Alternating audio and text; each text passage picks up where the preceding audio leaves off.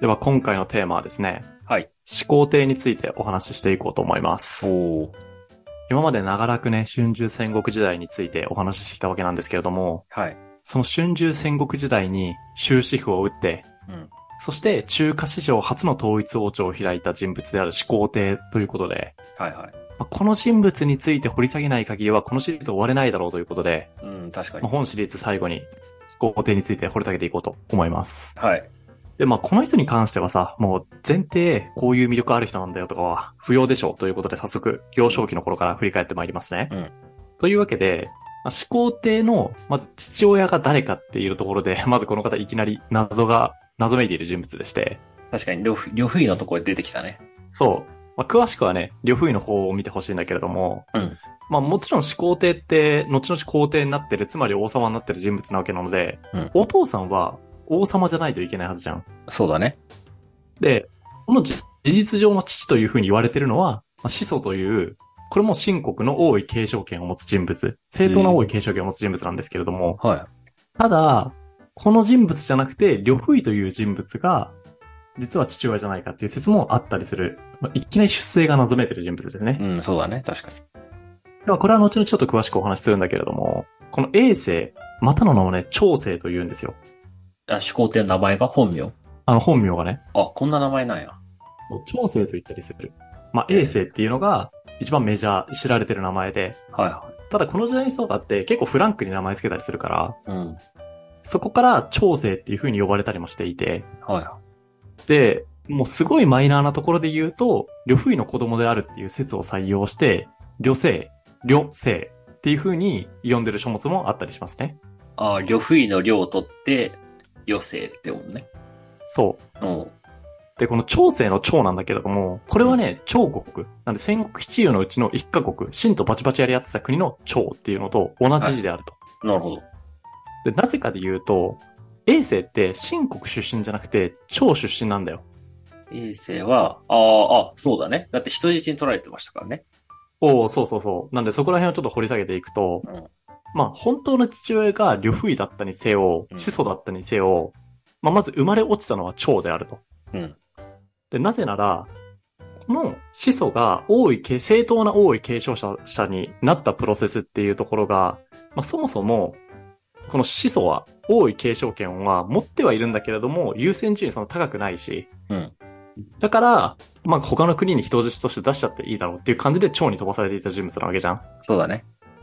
で、これを呂不韋が目をつけて、木が置くべし。つまり、まだ誰もその価値を見出してない掘り出し物を見つけたから、今のうちベットしておこうって言って、子孫に取り入って、子孫に近づいて、で、自分の莫大な金を持って、まあ、賄賂とかを送りまくって正当な王位継承者にするっていうプロセスがあったわけじゃん。うん。なので、衛星は最初、蝶の人質の子供として世に生を受けてるわけなので、はいはい。なので、まあ、衛星の出身国っていうところは、実は秦ではなくて蝶ですよと。うん。かつ、この時に、永世の母親になった人物が、元呂不韋の愛人である長期という人物ですね。おおあ、そっかそっか。まあ、呂不韋の愛人を、始祖が気に入って、あの愛人俺の妻にしていいって言って、まあ、できた子供が、永世なわけじゃん。よし、皇帝なわけじゃん。うんで、この時に、すでに呂不韋の子供を身ごもってた説っていうのを採用したのが、まあ、永世は呂不韋の子供説だよね。はいはい。で、身ごもってなかったパターンが、まあ、ちゃんと王様の子供、つまり始祖の子供ですよっていうパターンだよね。うん。で、この時の、要は衛星が生まれた時の、真と蝶の関係について、これね、衛星を理解するってすごい大事なんだけれども、うん。一言この時最悪だったんだよ。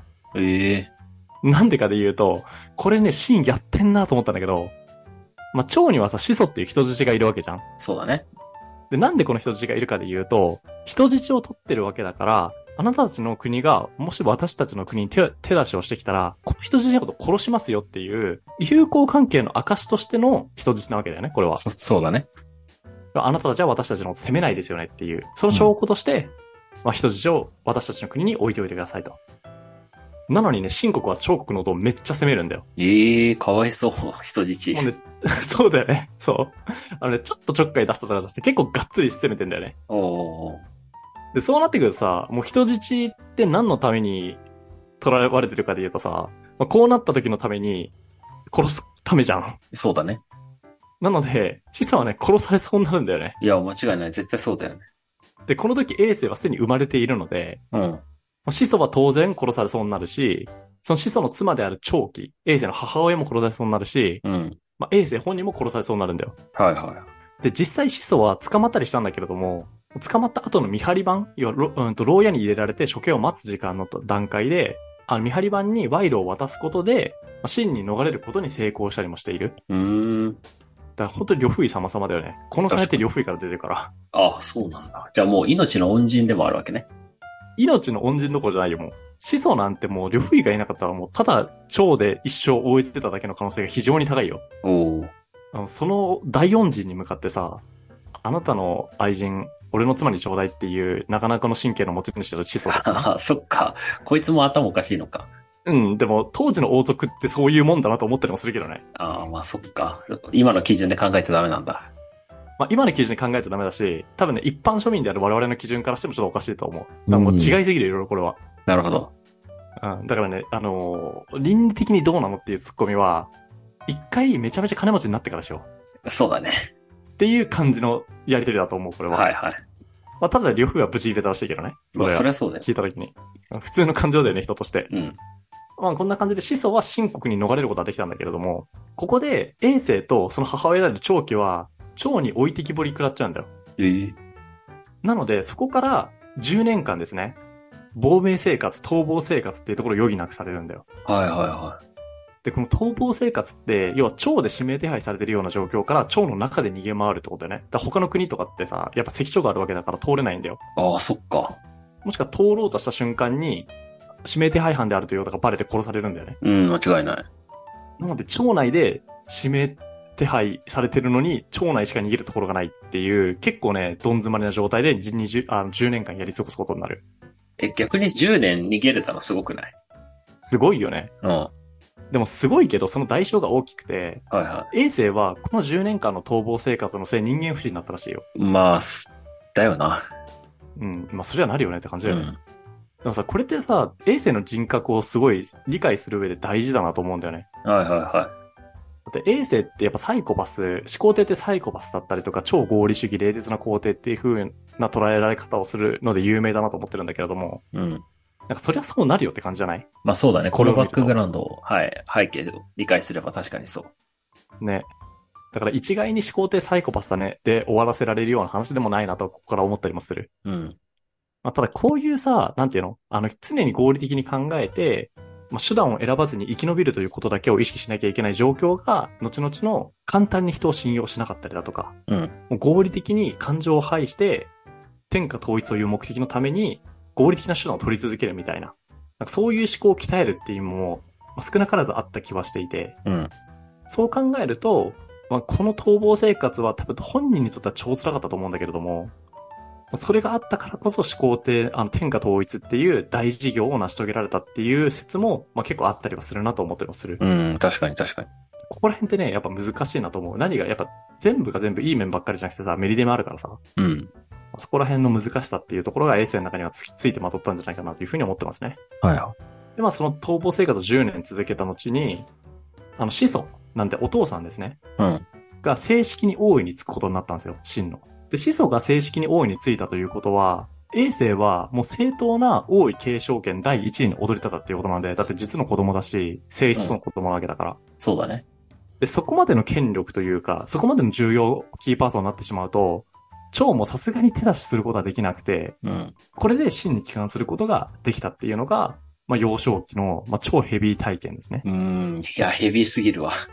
ヘビーすぎるよね。うんだって、考えてみこの時まだ13、あ、10歳ぐらいまでか、ずっと逃亡生活してるんだけど、 うん。 7歳とか8歳の時に、農民に顔がバレたら、国に売られて殺されるかもしれないっていう危険と隣り合わせでずっと生きてるわけだよ。うん。だから人格形成期に、人間のことを疑うことっていうのを叩き込まれてるわけだから、そうだね。なかなかしんどいよね、これは。しんどいしんどい。で、まあ、そんなヘビーな体験をした、して、シンに帰ってきて、そこからさらに3年経って、エイが13歳の時ですね。うん。このタイミングでお父さんが亡くなるんだよ。おー。で、ここで衛星が正式に王位につくのね。まあ、衛星13歳の時に、やっと真の正当な王様になりますと。ああ、まあでもだいぶ若いよね。まあ中学1年生なので相当若いです ね。 いや、まあ確かにな。何もできんな。何もできんでしょうん。なんで、そんな中学1年生にまともな政治ができるわけがないので、うん。後ろ盾として、呂不韋が実権を握っていたっていうところが背景にありますね。ああ、はいはい。ただね、これはね、傀儡政権みたいな書き方をするところも結構あるんだけれども、あんまりそうは見えなかったかな。うん。少なくとも、俺が調べてる中で、呂不韋がそういう傀儡政権的なアクションをしてるようには、少なくとも見えなかったけれども、これはあくまで安藤の試験。はいはなので、本当のところはまあ、あの、ご自身で調べてみて、ちょっと想像を膨らませてほしいんですけれども、い。うん。ただ事実として政治の権力を握っていたのは呂不韋であると。うんでただこの呂不韋については、一個さ、爆弾を抱えてたっていう話をしたじゃん。してた。衛星の母親である長期、まあ今の太閤ですね、はと密通してたんですよ。い。うん、そうだね。まあちょっとここら辺はね、詳しくは呂不韋のところで聞いていただきたいなと思うので、すげえざっくり言うと、呂不韋はその密通行為がやばい行為だってことは重々自覚してたわけなんだけれども、まあないがしろにできる相手ではないので、なんとか、こう危険を損ねないようにこの関係を終わらせようと思ってたわけだよね。うんで、それが回り回って、あの、虚婚男である、はいはい老愛という人物を紹介するに至り、うん。その老愛という人物と長期の間で子供ができてしまって、うん。で、それをもみもみ消すためにというか、もう逃げ場がなくなった老愛がそれを反乱につなげて、うんで、その反乱は結構さっくり鎮圧されてしまって、で、その鎮圧された反乱から、呂不韋の不貞行為が芋づる式にバレましたと。うんなんで、ま、巡り巡って呂不韋大ピンチみたいなね、そうだね。 ことが大きくなってさらに大ピンチになるっていう、あー罪を早い段階に清算した方がいいっていう恒例だと思うんだけれども、間違いない。あただ、早かれ遅かれどっちみち殺されてたから、これはまあ難しいなって感じだよね。うん。まあ、という感じで、まあ、呂不韋は政治の表舞台からこれをきっかけに姿を消しますと。はい。この時、衛星22歳ね。おお。でもさ、これもまたさ、衛星の、何、人を疑うっていう人格にまた関わってるなってやっぱり思ったりもするよね。はいはい。また、確かに。ね。父親の恩人がさ、自分のお母さんの密通してるんだよ。いや、やばいよね。うん。でそこら辺のなんかドロドロ加減とかって多分、22歳で理解できたかっていうとさ、うんどうなんだろうね。うん。人格形成が早い古代って言ってもさ、俺ちょっと理解できたのかわからんなって思うんだよね。確かに。難しいかもね。だから、呂不韋は結構、あー、衛星はさ、傀儡政権はされてなかったとしても、呂不韋のことは相当恨んでたんじゃないかなと思ういんですよ。やー、これは恨むよ。恨むよね。うん。で俺が衛星の立場だったとしたら、やっぱり呂不韋ちょっとうざいなと思うもん。うん、何こいつってなるね。なので、そういうことをやっぱ結構経験しちゃってるんだよね、衛星はは。いはで、まあ、呂不韋は、政治の表舞台から姿を消した3年後ですね。なんで、衛星25歳の時に、まあ、毒を飲んで自殺しますと。い。はいはで、リュウフイが亡くなった時をきっかけに、つまり、衛星が22歳の時を境に、衛星に政治の権力が集中して、しだしますと。い。うん。で、まあ、そこからは暗殺されそうにながらも中華を統一して、始皇帝として君臨しましたっていうプロセスですね。なるほど。まあ、この中華を統一するまでのプロセスは、前回、前々回、まあ、なんか過去5回ぐらいにわたって結構こってりみな話なので、そちらをご参照くださいと。はい。で、まあ、暗殺されそうながらも、中華を統一して始皇帝がこのように君臨しましたとね。うんこれが始皇帝が生まれるまでのプロセスですと。おお。で、その後、始皇帝が誕生した後、なんで統一後ですね、うん。の、まあ、いろんな政策とかは前回ちょっとお話ししたかなと思ってるので、政策というよりかは始皇帝自身が何をやってたかっていうところだけお話しさせてもらうと、はいはい。まあ当時はさ、社会構造をまず変革させてたわけじゃん。そうだね。まあ古き良き封建制っていうところから、もう軍権制っていう完全なる中央管理体制に社会構造をこうガラッと変えるような改革を推し進めてたよね。はいはで、中央管理体制っていうところの前提になってるのって、なんか中央が機能してるっていうことが大事なわけじゃん。い。うんすごい当たり前のことなんだけれどうんも。 間違いない。ただ、あの、古代なので、まあ、リモートワークとかもできるわけがないよね。はいはい。なのに、あんだけ広大な土地を、こう、収めようとしていたわけなので、お始皇帝は、その、いや、統治のために巡礼をしまくるんだよ。あ、まあまあ巡礼っていう確かかに巡行かなーはいはい。で各地を巡って、この政策ってちゃんと実施されてるのかとか、ちゃんと法法の権利、要は立法国家を作ったわけだからさ、うん。ちゃんと法って機能してるのとか、そういうのをちゃんと見て回るわけだよね、始皇帝は。うん。で、この、巡行、巡礼、巡遊なんだけれども、まあ、そんな感じで、政策自国の中央管理体制にするっていう政策が、ちゃんと効率的に機能してるのか、素早く機能してるのか、ちゃんと機能してるのかっていうことを確かめたりとか、推進スピードを上げたりするっていうこと以外にも目的があったりして、おうまあ、すごいわかりやすいところで言うと、自分の権威のアピールだよね。ああ、この人が王様っていうのを、てか、見たことない人の方がほとんどだもんね。端の方の圧人。倒的に多い。本当にそう。そう。なので、あ、これは確かにこの権力者に立てつこうなんて思わんわ、みたいなぐらい、すごいなんか豪華なね、セットで巡礼してたらしいんだけども、だかん。ら始皇帝専用の車、車って言っても今の車じゃないよ、カーじゃなくて、なんかカゴンみたいなイメージ。はいはいはあの、江戸時代のカゴみたいなやつ。の超豪華版で音量車っていうやつを作ってたらしいんだけど、い。ええと、とりあえずすごい豪華にして自分の権威をアピールしたいって話ね。うんうん。